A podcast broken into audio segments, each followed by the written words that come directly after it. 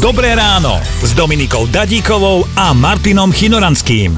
Keď chceš vedieť pravdu, opýtaj sa blázna alebo teda malého dieťaťa a nevždy sa to hodí samozrejme. Môj Leo má tendencie nastúpiť do električky, popozerať sa tak veľa významne a dôležito a potom zahlási a hen ten ujko, čo tak kúka?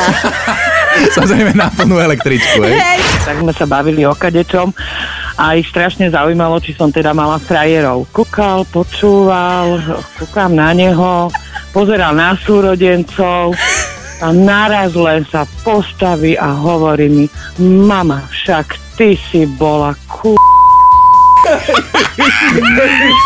Stipom hovorí, že, že keď bude mať stovku, že potom ju už zastrelí, že čo to bude, jak stará vrana. Samozrejme, vieš, krsniatka, malé deti potom prišli do škôlky a ľudská hovorí v škôlke, že, že môj ujo zastrelí babku, keď bude mať 100 rokov. tak pani učiteľke vyvehli oči a normálne to potom riešila s rodičmi, že, že prosím vás, mohla by byť pravda, že vo vašej rodine niekto niekoho zastrelí? Počúvajte Dobré ráno s Dominikou a Martinom už zajtra ráno od 5. Radio.